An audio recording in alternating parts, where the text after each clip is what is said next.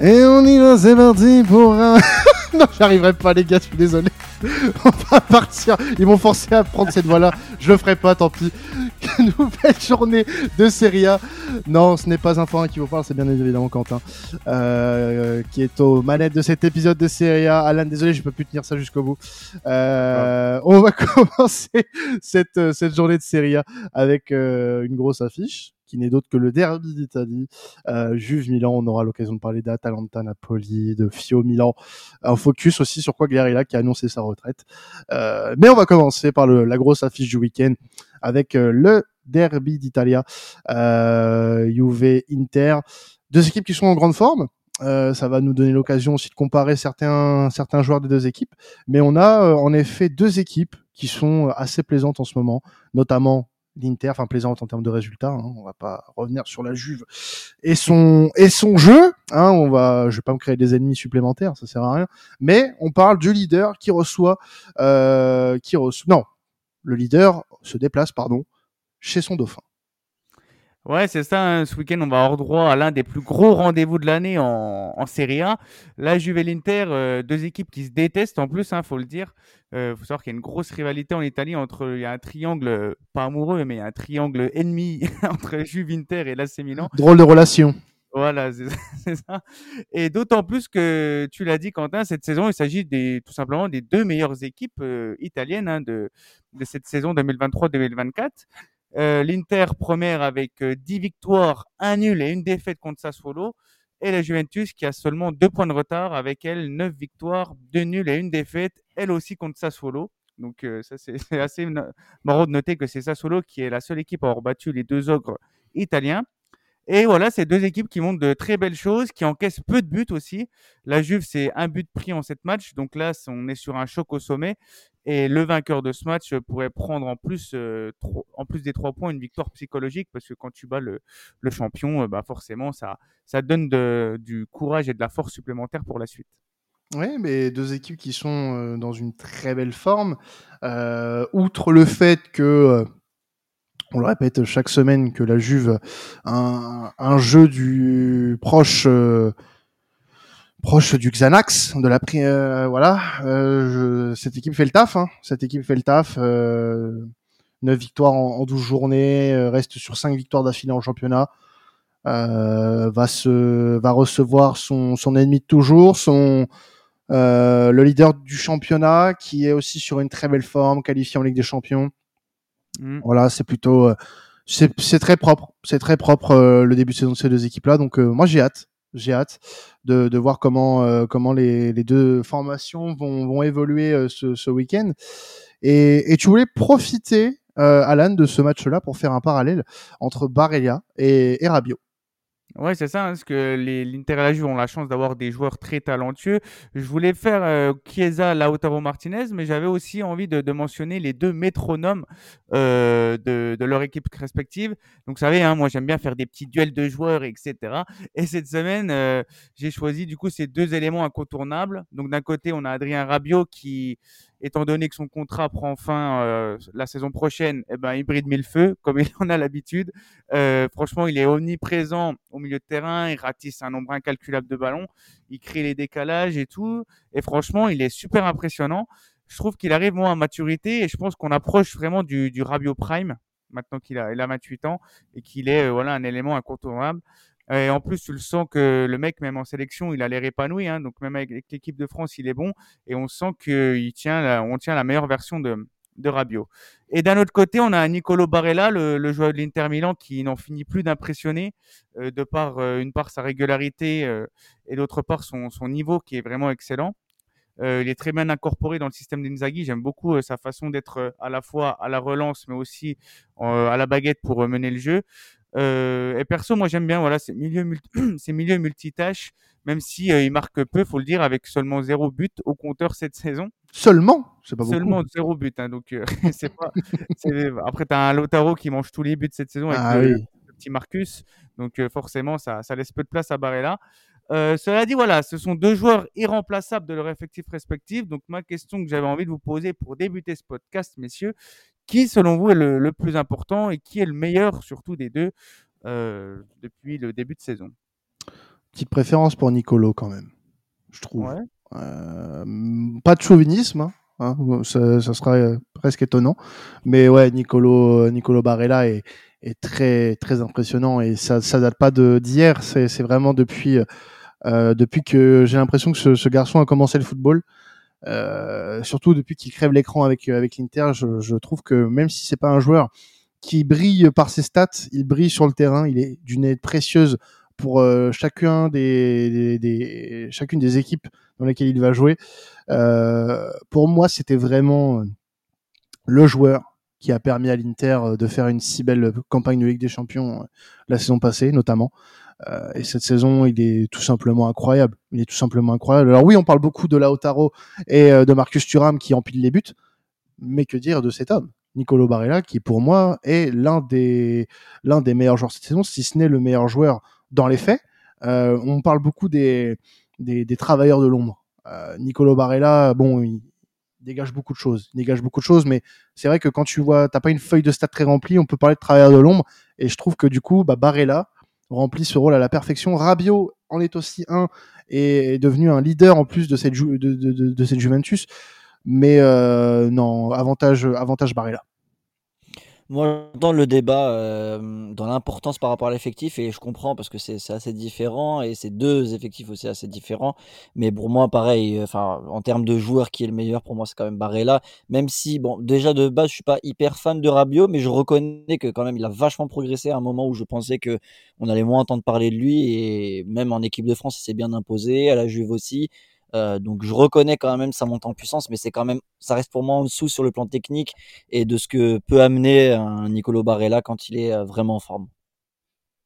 Bah moi je, je trouve Barella plus agréable euh, esthétiquement dans son style de jeu, hein, je veux dire. Mmh. mais j'aime bien le rôle et l'importance que prend Rabiot à la fois dans cette Juventus un peu new look qui a quand même moins de garanties et moins de moins de cadre en fait à ses côtés que que que ça pouvait être par le passé, là où Barella est quand même dans un Inter qui est de mieux en mieux, qui se construit de, de mieux en mieux, qui a peut-être plus de force autour de lui que, que ce que Rabiot peut avoir à la Juventus. Et Rabiot, je trouve que discrètement, mais sûrement, euh, à la Juventus, c'est devenu un élément incontournable, et puis en équipe de France, c'est devenu un élément incontournable, alors que c'était un, un, gros indésirable pendant un certain temps. Donc ça prouve quand même que euh, par rapport à ce qu'il apporte, à la qualité du joueur et à son importance sur le terrain, euh, et peut-être même dans le vestiaire au final et, autour de ses coéquipiers parce que c'est des choses qu'on voit moins, mmh euh, ça devient vraiment un, un, milieu de terrain très important sur la scène européenne. Donc pour toutes ces choses-là, je dirais Rabiot, même si Barella, je, je, je, préfère en fait à, à avoir joué. Puis il en est devenu capitaine aussi de, de cette Juve faut pas mmh. oublier. Hein, donc euh, c'est pas rien. en fait, j'aime beaucoup mmh. la trajectoire que prend euh, que prend Adrien Rabiot. Là où t'entendais beaucoup parler de lui euh, de par bah, bah, beaucoup par sa mère en fait. Véronique. Ah ouais, c'est ça. Mais aujourd'hui, t'en entends plus du tout parler. Mine de rien, on parle que du joueur et c'est ça que je trouve que je trouve marquant et appréciable aussi. Mmh. Tout à fait. Tout à fait. Est-ce qu'on passerait pas un petit prono, messieurs? Tiens, donc on est là. Ce serait pas une bonne idée? C'est une très bonne idée. Comme ça là. Bah ouais, comme ça. Moi, je suis un mec spontané, Karel. Voilà, tu, non, tu, tu... peut pas t'enlever. Hein. Ah, merci, merci, merci. Euh, ouais, un prono sur ce match. Allez, on va aller sur un match nul, un partout. Un partout, d'accord. Euh, bah moi, je partirais sur un, un gros match spectaculaire, euh, même si ces deux équipes, ont, comme j'ai dit, pris très peu de buts. Je pense que là, le, euh, il va y avoir des buts et euh, je pense que la Juve euh, peut l'emporter. J'aimerais bien avoir une victoire de la Juve perso, parce que sinon l'Inter prendrait un trop gros bagage pour la suite du championnat et ça serait moins intéressant pour nous amoureux du football. et, et, je voulais juste rebondir aussi sur le fait que Adrien Rabiot est certes devenu le capitaine de la Juve, euh, mais que Barella est lui devenu le vice-capitaine. Hein. Lautaro Martinez a, pris le brassard et maintenant, en l'absence d'Adanovic, bon, depuis son départ, et euh, Barella est le vice-capitaine. Donc c'est voilà, deux joueurs qui sont assez comparables, je trouvais. Et voilà, moi je vis sur une victoire de la Juve avec euh, un but de, de Chiesa, j'en ai pas parlé, mais qui revient aussi très en forme et qui a mis un super beau but face à avec l'Italie cette semaine. Moi, à l'inverse, je pense que ça va être un match avec peu de buts vu l'enjeu et que ce ne sont pas non plus des équipes euh, très efficaces.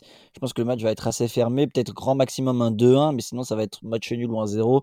Et je penche peut-être un petit peu plus du côté de l'Inter, un petit 2-1 Inter, je dirais, mais, euh, Mais le match nul ou la victoire d'un d'écart pour la Juve ne m'étonnerait pas.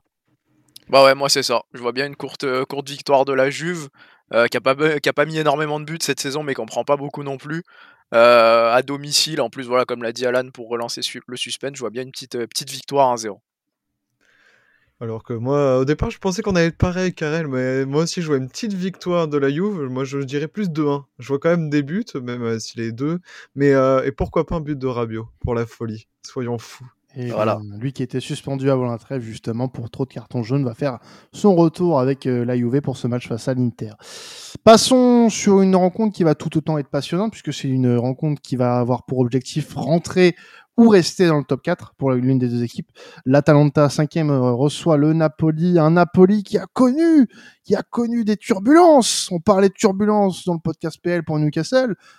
quelle, turbu quelques turbulences du côté du champion en titre.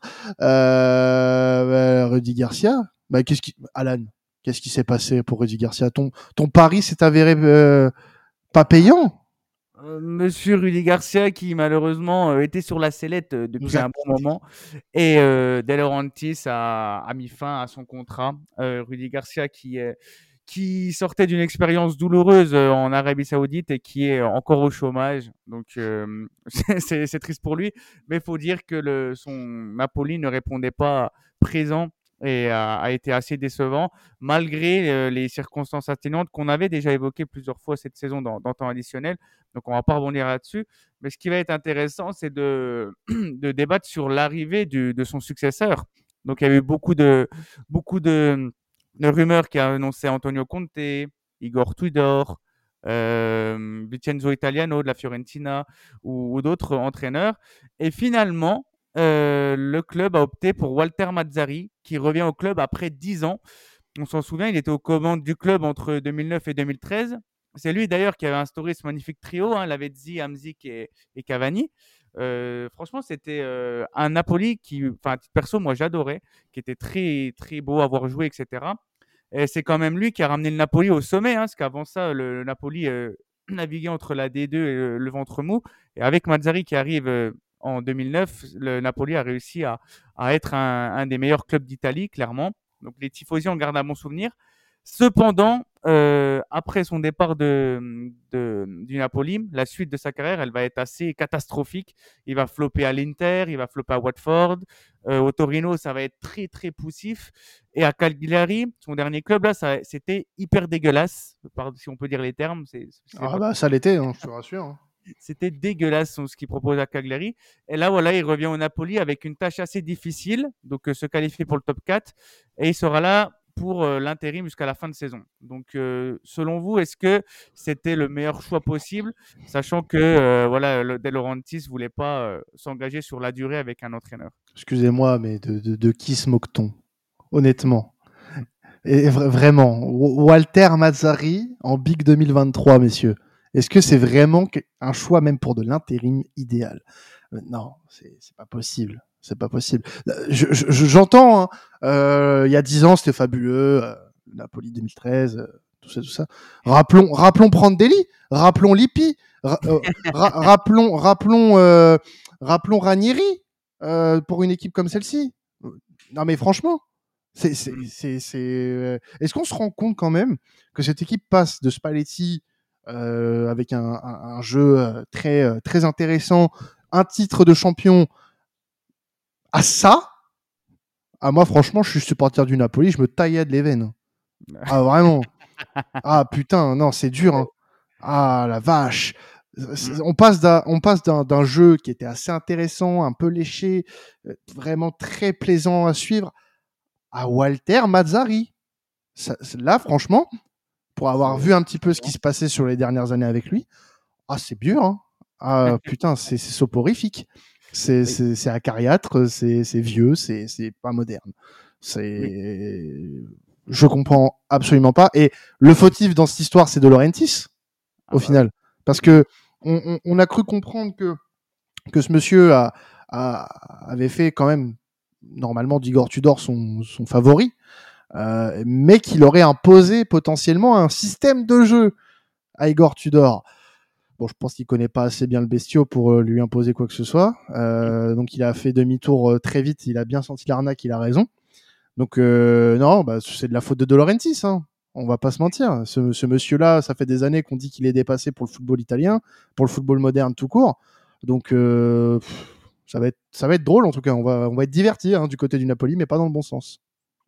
Oui, il attendait, euh, il, attendait les appels de phare de- d'Antonio Conte, mais ce dernier, lui, il lit la presse chaque matin en espérant qu'Allegri soit viré pour retourner à la Juventus. Ah Bah, il est malin, il est pas con. il sait très bien que le vent il peut tourner. Donc, c'était... Mais c'est vrai que Garcia, il avait jamais été accepté. Hein, en vrai, euh, on, on a su ça. Il y a eu les clashs rapidement avec les cadres du vestiaire. Donc Mm. forcément, l'histoire devait se terminer euh, assez prématurément. Et Walter Mazzari, c'est marrant parce que déjà, quand il, a, il est arrivé il y, a, il y a plus de 15 ans au Napoli, il avait déjà une dégaine euh, du mec des années 80 avec ses lunettes et, son style. Et là, euh, du haut de ses 62 ans, il revient entraîner le, Napoli. Euh, et ma question que je voulais savoir, c'est est-ce que vous, pensez que ça va, hum, le Napoli va réussir à avoir le top 4 malgré tout, ou vous pensez que l'Atalanta justement, ou, même la Fiorentina, hein, va, leur passer devant au cours de la saison? Alors, si, si, tout le monde peut donner sa réponse avec un petit argument, ça serait super. moi, j'ai déjà donné pas mal de choses, donc je vais dire non. Non. Si Ouais. vous voulez, les gars, allez, me laissez pas tout seul. Euh, moi, euh, moi j'ai envie.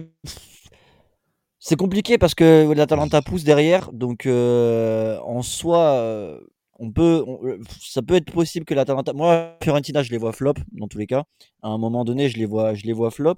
Mais moi, j'ai envie. Enfin, j'a- j'arrive pas à me dire quand même qu'on est passé de Naples de l'année dernière à une non-qualification en Ligue des Champions, ce qui est quand même euh, reste possible.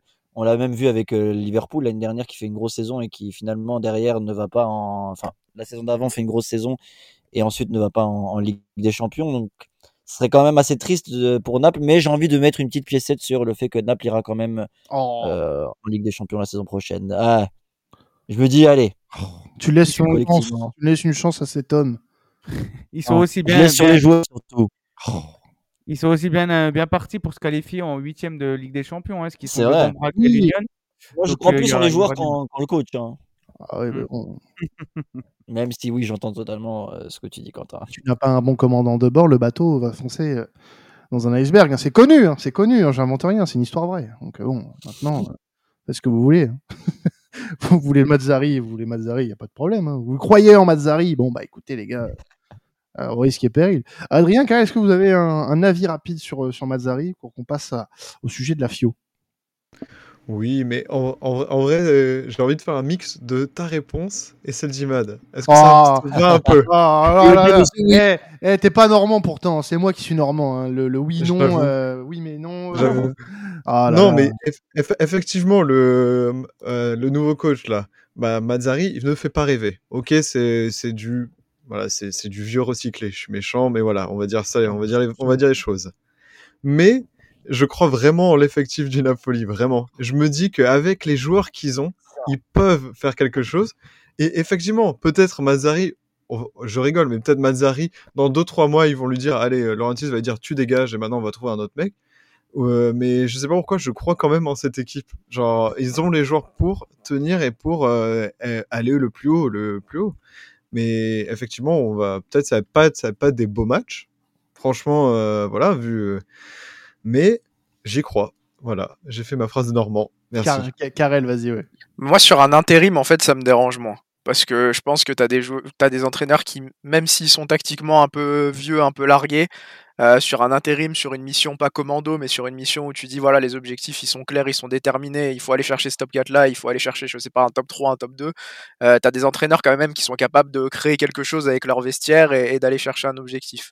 Sur le plus long terme, c'est dérangeant parce que bah, avais une équipe euh, du Napoli qui, sous Spalletti, était très séduisante. Et ce serait décevant de les voir aller à reculons. Mais maintenant, comme vous l'avez dit, il y a tellement de qualité que je trouve que voilà, sur, ce, sur ce genre de mission court terme, ça peut matcher.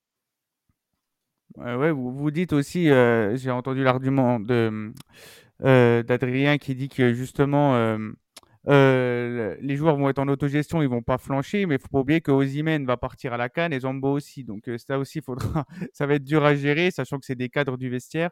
Donc j'ai un peu peur pour pour ce Napoli là perso, mais c'est vrai que pour la fin de saison prochaine, enfin pour la saison prochaine, Rantis planche déjà sur un autre coach. ça parlait aussi de, de Gallardo, mais visiblement il va il va s'engager ailleurs. ah mais Gallardo. Mmh, et ça parlait aussi de, de Graham Potter aussi, mais je ne pense pas que ce soit une bonne idée ah, non ça... plus. Ah ouais, t'aimerais pas toi? Bah, Enfin, pour une équipe comme le Napoli, dans, enfin avec des tensions pareilles, alors que il est pas, il est pas italien, il, il parle pas un mot, je trouverais ça compliqué. Ça saute en, ça saute en trois mois. C'est contexte, c'est contexte à pression. Ah, après, ouais. après, dans tous les cas. Ah, pour moi, ça saute en quand t'es entraîneur, quand t'es entraîneur d'une mmh. grande équipe de foot. Il y a de la pression partout. Mais bah après, la question, c'est ça c'est est-ce que, tu veux est-ce que tu préfères prendre un entraîneur qui a les épaules et qui a l'expérience, mais qui va peut-être être moins séduisant dans son plan de jeu, ou un entraîneur qui est un peu plus novice et il y a du doute quant à sa capacité à résister à la pression. Après, c'est, c'est pas toujours le même dilemme parce que tu as des entraîneurs qui associent les deux, mais la plupart du temps, les entraîneurs qui associent les deux, bah, ils, ont, ils, ont un, ils ont un contrat, ils ont un job. Moi, il y a quelques temps, dans un podcast Serie A, il y a longtemps, j'avais demandé De Zerbi au Napoli. Mais il était, il était déjà à Brighton et c'est difficile de le voir déloger de Brighton. Mais moi, euh, avec cet effectif-là, euh, De Zerbi euh, dans le contexte napolitain, je trouve que ce serait le fit peut-être qui, pourrait bien marcher. On, suivra bien sûr les performances du, Napoli sur les prochaines semaines avec, euh, avec son nouveau coach. Passons du côté euh, de la FIO qui va recevoir le, Milan. Là aussi un gros match hein, en Serie A ce week-end. Euh, le Milan qui est, qui est, déjà à la traîne l'âne hein, malheureusement avec quatre matchs sans victoire en, en Serie A qui va affronter une, une FIO qui est sur, sur courant alternatif mais qui reste dans la course au top 4. Mmh, ouais, troisième beau match. Hein, on est gâté ce week-end quand même en, Serie A. Euh, la Fiorentina, euh, tu l'as dit, moi c'est le club qui me frustre le plus. Hein. Je comprends pas comment cette équipe, elle arrive jamais à avoir de la régularité dans les résultats, mais malgré tout, elle reste quand même attachée au, wagon du, championnat. Donc ça reste euh, un club très intéressant. Et, tu, et à Milan qui déçoit beaucoup en ce début de saison. Voilà, tu l'as dit, un, un Pioli contesté. vous l'avez aussi évoqué dans les derniers numéros. Donc c'est pas la joie à Milan. Euh, on peut aussi parler des cascades de blessures à Milan qui, euh, comme dans les autres podcasts, euh, sont, très présentes. Hein. on a encore Okafor qui, s'est blessé ce, vendredi, qui sera absent pour le match face à la Fio. Déjà qu'il n'y a pas Léao et déjà que Giroud est suspendu parce qu'il a pris un carton rouge, c'est très compliqué. du coup, vu que Giroud a pris un carton rouge, il va falloir titulariser quelqu'un d'autre en attaque. Et du coup, on va pouvoir titulariser Jovic qui va pouvoir faire ses retrouvailles avec la Fiorentina. Et le Serbe qui avait fait une saison correcte avec euh, la Viola l'année dernière, il est en très grande difficulté depuis ce début de saison. La petite stat qui fait peur, les gars, euh, depuis le début de saison, Jovic, il a tiré zéro fois au but. Zéro fois. il ah comptabilise environ combien, matchs, combien de minutes Combien de minutes euh, C'est l'équivalent de trois matchs. Oh la vache. Trois matchs entiers. Donc, euh, vous allez me dire c'est catastrophique. Euh, vous allez me dire qu'il a quasiment pas joué. C'est vrai hein, que trois matchs, mais euh, ça reste quand même assez édifiant, sachant que Milan joue. Enfin, il a joué contre des équipes mal classées, donc il avait l'occasion de briller quand même. Donc, je voulais avoir vos, vos, avis, messieurs. En plus, Adrien, toi, tu le connais bien, parce qu'il était très bon à, à, Francfort. Et euh, toi, Imad, tu le connais aussi parce qu'il a floppé au Real Madrid aussi. le Real. Putain, mais il, est connu de tout le monde, cet homme. C'est fou, ça. Est-ce que selon vous, c'est on est on est enfin il est voit à l'échec, il va il est il est finito ce joueur ou alors il peut encore se relancer et quoi de mieux vous me direz que marquer face à son ex pour ah. recommencer sa saison? C'est dur un peu de dire ça, sachant qu'il a un peu réussi en Allemagne malgré tout. Euh, moi, je, enfin, Adrien, je parle sous tout contrôle, hein, mais sans être euh, fantastique, il a été à un moment donné un peu important pour Francfort. Donc, euh, ça, peut être un, ça, ça peut être, oui, une bonne façon de lancer sa saison, même si là, les stats, elles sont, euh, elles sont pas terribles. Mais pour, pour à Francfort, moi je vais parler de ce côté. C'est vrai qu'il a marqué la Bundesliga. Il a notamment été, c'est le plus jeune joueur de l'histoire de la Bundes à avoir mis un quintuplé. Il y a quand même des stats où en fait, c'est vraiment le, la seule partie où en Bundes où tu peux rien dire parce qu'il a été exceptionnel. Et c'est après quand on a commencé à le suivre au Real où là, en vrai, euh, même en fait, euh, au départ, beaucoup euh, de journalistes allemands le suivaient, ils disaient allez, ça, ça peut peut-être se relancer. ça n'a absolument pas marché. Après, il est revenu un peu à Francfort, mais c'était pas non plus quelque chose. Et là, j'ai l'impression que le port, il est complètement. je le franchement franchement, je trouve ça, c'est vrai. Bah, j'allais dire, c'est un peu un talent qui ne va pas, qui ne va jamais se révéler, je pense. C'est vraiment, euh, mais il a fait plusieurs clubs. Ah, c'est vrai qu'à Francfort, il était entouré de joueurs qui lui permettaient euh, de marquer pas mal de buts. Et euh, peut-être avec la pression d'aller, je sais pas, ou d'aller au Real ou dans d'autres plus gros clubs, peut-être euh, ça passe mal. Mais j'ai l'impression que c'est un peu, c'est peut-être, je vais pas vous dire c'est fini, parce que quand même, euh, je, suis, je suis un peu méchant, il a 25 ans, euh, mais euh, je je sais pas comment, ou est-ce qu'il, je ne sais pas quelle est la solution pour euh, qu'il aille mieux. Est-ce qu'il faut un autre club? Mais je ne sais pas. Ah, Le problème, c'est que déjà, la Fiorentina de base, ça devait être un point où il devait se relancer. Donc c'est assez problématique qu'on en soit à un niveau où justement même la Fiorentina, il fasse pas un tir cadré. Enfin, normalement, il devrait être dans une dynamique où euh, il porte la Fiorentina euh, vers le haut. Et euh, bah, pour moi, peut-être que c'était juste au final un joueur périodique qui a eu justement sa période dans le bon club au bon moment. Euh, tu l'as dit, il est revenu à Francfort et c'était pas aussi édifiant qu'avant. Donc euh, voilà, moi je pense que il a eu sa période. C'est pas finito. En fait, je vais être méchant, mais c'est pas qu'il est finito, c'est peut-être qu'il a jamais été aussi grand que ce qu'on imaginait. Peut-être que c'était un, bon neuf, un bon moment, une bonne saison, mais que euh, c'est juste pas voilà un joueur de, de grande classe, de classe mondiale au poste de numéro 9. Peut-être qu'il se relancera, peut-être qu'il trouvera son bonheur dans un autre club à l'avenir, mais il sera jamais le, le top 9 qu'on aurait pu imaginer lors de sa grosse saison à Francfort. Ah, Ouais, moi, je Hmm. Pardon, euh, pardon, j'allais juste dire euh, rapidement, je pense juste que le transfert, euh, le transfert au Real arrive trop tôt en fait. Tout simplement euh, entre euh, l'Eintracht où tu fais, voilà, l'Eintracht où il est vraiment très très bon pour le coup, où c'est plus qu'un qu'un joueur, euh, qu'un joueur qui, voilà, qui, qui brille une saison où tu sens vraiment qu'il y a quelque chose. Je pense qu'il y a encore une étape, au moins une, voire peut-être deux, avant le, avant le Real Madrid. Et au Real Madrid, c'est le, Real Madrid, c'est le rêve de beaucoup de joueurs, mais c'est aussi le club où tu peux te, brûler les ailes si, euh, si tu n'es pas prêt, si t'as pas encore les épaules pour, euh, pour un club de, de ce standard-là. Donc moi, je pense vraiment que s'il y a quelque chose qui l'a tué, c'est dur de dire si un joueur euh, aujourd'hui, euh, ça peut aller vite, hein, si un joueur ne se relèvera pas d'une mauvaise période, mais s'il y a quelque chose qui, qui a tué sa carrière, c'est peut-être ce transfert-là qui est, qui est pour moi arrivé vraiment trop vite.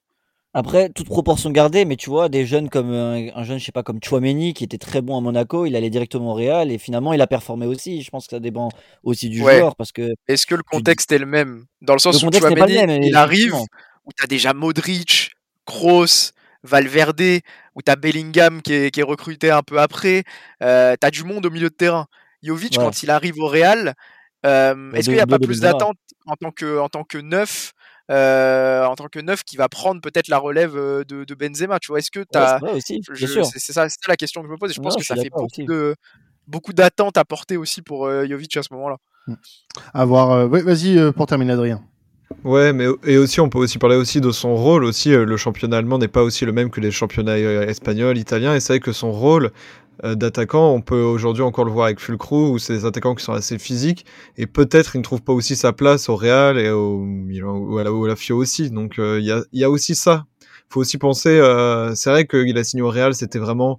Je pense que à son âge, de dire bah il fait une saison, il finit une, il saison exceptionnelle avec Francfort, où il gagne la, la Coupe d'Allemagne en finale face au Bayern, il y a la Super Coupe, et euh, de se dire bah il y a le Real qui me veut, tu vas pas le refuser.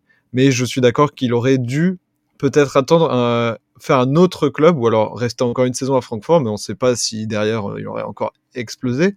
Euh, mais euh, je pense que la- l'arrivée du Real c'est beaucoup trop tôt. Et c'est pour ça que maintenant on est, c'est un jour où on attend toujours, mais euh, j'allais dire on attend de moins en moins. C'est-à-dire qu'on en parle moins, on est, c'est voilà, c'est juste un joueur. euh, je ne sais pas où ça va se terminer, mais euh, j'espère quand même qu'il va, parce que là de me dire qu'il a pas, qu'il a pas tiré une seule fois, c'est quand même, euh, ça fait beaucoup quand même. On le surveillera bien évidemment face à son ancienne équipe. Messieurs, le 19 novembre dernier, euh, Fabio Quagliarella nous annonçait la fin de sa carrière de joueur professionnel, euh, joueur euh, emblématique du championnat italien qui est passé notamment par le Napoli, la Juve, l'Udinese, le Torino, la Samp, euh, beaucoup de, de clubs qui ont qui ont marqué à certains moments sa carrière. Et tu voulais faire un petit focus sur lui, Alan, pour voilà nous rendre un petit peu hommage à, à la carrière euh, de l'ancien euh, numéro 9 euh, italien euh, qui prend sa retraite euh, à 40 ans. Lui qui était sans club depuis le mois de juillet. Ouais, je voulais faire ça parce que je trouvais que c'était une info qui était un peu passée à la trappe, alors que c'est un joueur qui a quand même énormément compté euh, dans, le, dans le championnat italien notamment. Euh, il prend sa retraite professionnelle à 40 ans, donc il a quand même une, une longévité assez extraordinaire. Et, euh, et, voilà, ça reste un joueur qui a eu 556 matchs en Serie A, c'est juste énorme. Et pour faire un bref historique de sa carrière, voilà, il est, il est formé au Torino, euh, mais c'est à la Sampdoria et à l'Udinese qui va exploser pour ensuite rejoindre la Juve en 2010. Et malheureusement, bah, c'est un peu le sujet qu'on a dans tous les podcasts, mais il va subir une rupture des ligaments croisés, hein, tu connais. il, va, être cantonné à des rôles de super sub durant toute sa période euh, à la Juve et il va retourner à son club de cœur au Torino pour au final à 33 ans retourner à la Samp et il va connaître son voilà son, prime tout simplement. Il va littéralement devenir une légende du club, ça va être le leader, l'âme de cette équipe et il va même à, à 36 ans devenir le meilleur buteur de la saison 2018-2009 devant Piatek, devant Zapata et devant un certain Cristiano Ronaldo aussi. Hein. Donc ça avait un peu fait le buzz hein, que, que Ronaldo n'arrive pas à dépasser, euh, à devenir meilleur buteur parce que Papi Quagliarella était là, mais la saison qu'il fait, elle était juste euh, énorme. D'autant plus que son club euh, jouait, pointait qu'à la 9 place à, cette époque, donc c'est quand même assez fort. Donc euh, voilà, je sais pas si vous voulez euh, parler un peu sur ce joueur, mais voilà, j'aimerais aussi dire pour finir que sa, carrière, elle reflète vraiment une combinaison de, talent et de persévérance, parce que c'est un joueur qui a jamais rien lâché malgré ses, ses couacs de ses couacs musculaires. Et toute l'Italie, hein, tous ses coéquipiers et entraîneurs mentionnent son professionnalisme, sa, sa ténacité et sa longévité. Donc euh, voilà, grand respect à, à et euh, je pense qu'il a encore un avenir dans le football parce qu'il est vraiment passionné par ce sport et on serait pas à l'abri de le revoir sur un, un banc ou dans un staff euh, prochainement. Moi, ce que, je retiens, c'est surtout euh, le pic, on va dire, un petit peu de sa carrière. C'était en, en 2010-2011, vraiment, euh, quand il est, quand il est du côté de la Juve, oui. quand il est du côté de la Juve, où vraiment, je trouve qu'il a euh, c'est là où il a été le plus marquant à mes yeux euh, dans une dans une Juve qui euh, avait retrouvé il y a quelques années euh, la, la, Serie A après une descente en, en, en Série B et qui recommençait à devenir un peu grande. Euh, donc euh, c'est aussi l'un des acteurs du renouveau euh, de cette Juve moderne. Et que dire aussi, tu, l'as mentionné, cette saison de 18-19 où il est vraiment, il est vraiment incroyable, étonnant, et, et c'est fou de se dire qu'il a quand même fini meilleur buteur de ce championnat d'Italie à, à 33 ans. À 33 ans, alors que tu as un Cristiano Ronaldo qui venait d'arriver du Real Madrid. Tu vois, c'est c'est c'est fou. Il avait 36 ans. 36, oui, oui, oui, 36. Ouais. Exact. oui, oui, le calcul n'a pas été bon dans ma tête non plus. Mais, mais est-ce que vous savez, parce que sa première saison euh, en professionnel, c'était en 2002-2003 du côté de du côté de, de Florentia, je crois, c'est ça. Euh, Viola, en Florence. Ouais, ouais c'est ça, c'est à Florence. Et savez-vous combien de matchs de Serie A cet homme a au compteur? Depuis les années 2000 On est sur plus de 500 matchs. Ah ouais. 556 matchs de Serie A en euh, quasiment 20 ans de carrière. La longévité de ce mec, c'est c'est fou. 34 matchs de Coupe d'Italie, euh, une vingtaine de matchs, une trentaine même de matchs de, de, de Coupe d'Europe, c'est tout simplement remarquable. C'est euh, une longévité qu'on qu'on voit plus beaucoup. Et mmh. il est passé par des clubs euh, pas euh, à part la, la Juve et, le Napoli, des, des, clubs qui ont qui sont restés un peu mid, on va dire, en, en Serie A. Je pense à l'Udinese, je pense à, au Torino, euh, à la Samp aussi, mais euh, il a tout de même une belle carrière internationale. Euh, donc euh, bravo à lui et puis euh, j'aimerais bien le voir sur un banc. En, en effet, qu'il fasse partie de cette nouvelle génération. On a besoin aussi que d'anciens joueurs qu'on a pu connaître nous en étant gamins sur les terrains prennent le relais sur sur les bancs et apportent de nouvelles choses, de nouvelles idées au foot italien qui en a bien besoin. Mm.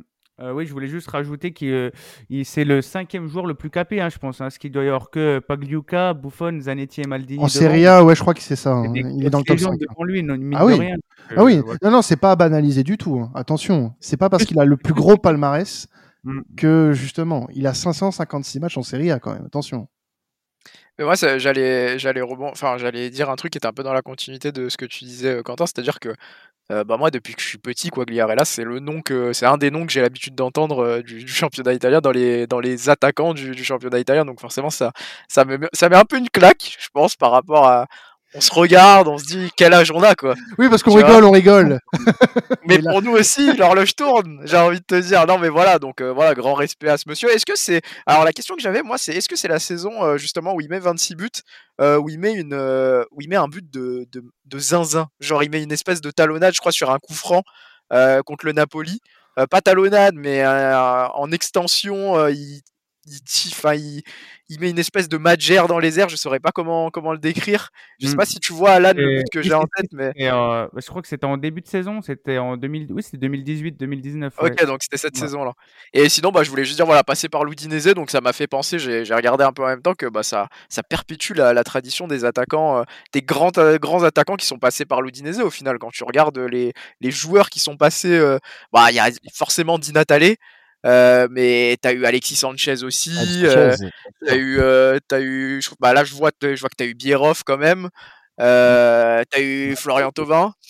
J'allais dire, j'allais la faire. Si ce n'est, si ce n'est, euh, si ce n'est le plus grand, si ce n'est le plus grand d'ailleurs. J'ai bien, j'ai bien regardé Quentin en le disant. non, mais du coup, c'est vraiment dans la tradition, je trouve. Des... Il y a eu beaucoup de joueurs, qui, beaucoup d'attaquants qui sont passés par l'Udinese qui, dans cette période-là, euh, moi perso, m'ont m'ont marqué. Donc, euh, donc voilà, donc hommage à, à ce grand, ce grand joueur euh, euh, italien. Eh ben écoutez, l'hommage, euh, j'espère, a, a traversé les Alpes. Et euh... Adrien qui a fait un, un geste vers le ciel. Non, il n'est pas mort, Adrien. Il est, il est en fin de carrière, tout simplement, mais il n'est pas Non, mort. mais je, Ah, pointais bien. les Alpes, c'était les Alpes. J'essaye de les Ah trouver, oui, tu vois, la connexion. euh, Ouais, voilà, tu vois, ouais. c'est ça. Ah, il n'a pour pas, il n'a passer. pas embrassé sa bague. Bon, on va se quitter là-dessus. Merci Alan pour euh, cette présentation de cette journée de Serie A et de ce, ce petit hommage à Fabio Quagliarella. Euh, vous pouvez continuer à nous écouter bien sûr avec euh, l'APL, la Liga et la, et la Bundes hein, comme chaque semaine. On se retrouve dans, pro, dans les prochains jours avec euh, mardi, mercredi 23h live Twitch, euh, twitch.tv slash sportscontentfr pour nous suivre en live ou en replay sur vos euh, plateformes de streaming préférées, le petit 5 étoiles avant de partir. Merci beaucoup, ça nous aide énormément pour le référencement. On vous laisse là-dessus, c'était temps additionnel, passez un excellent week-end de football. Ciao tout le monde.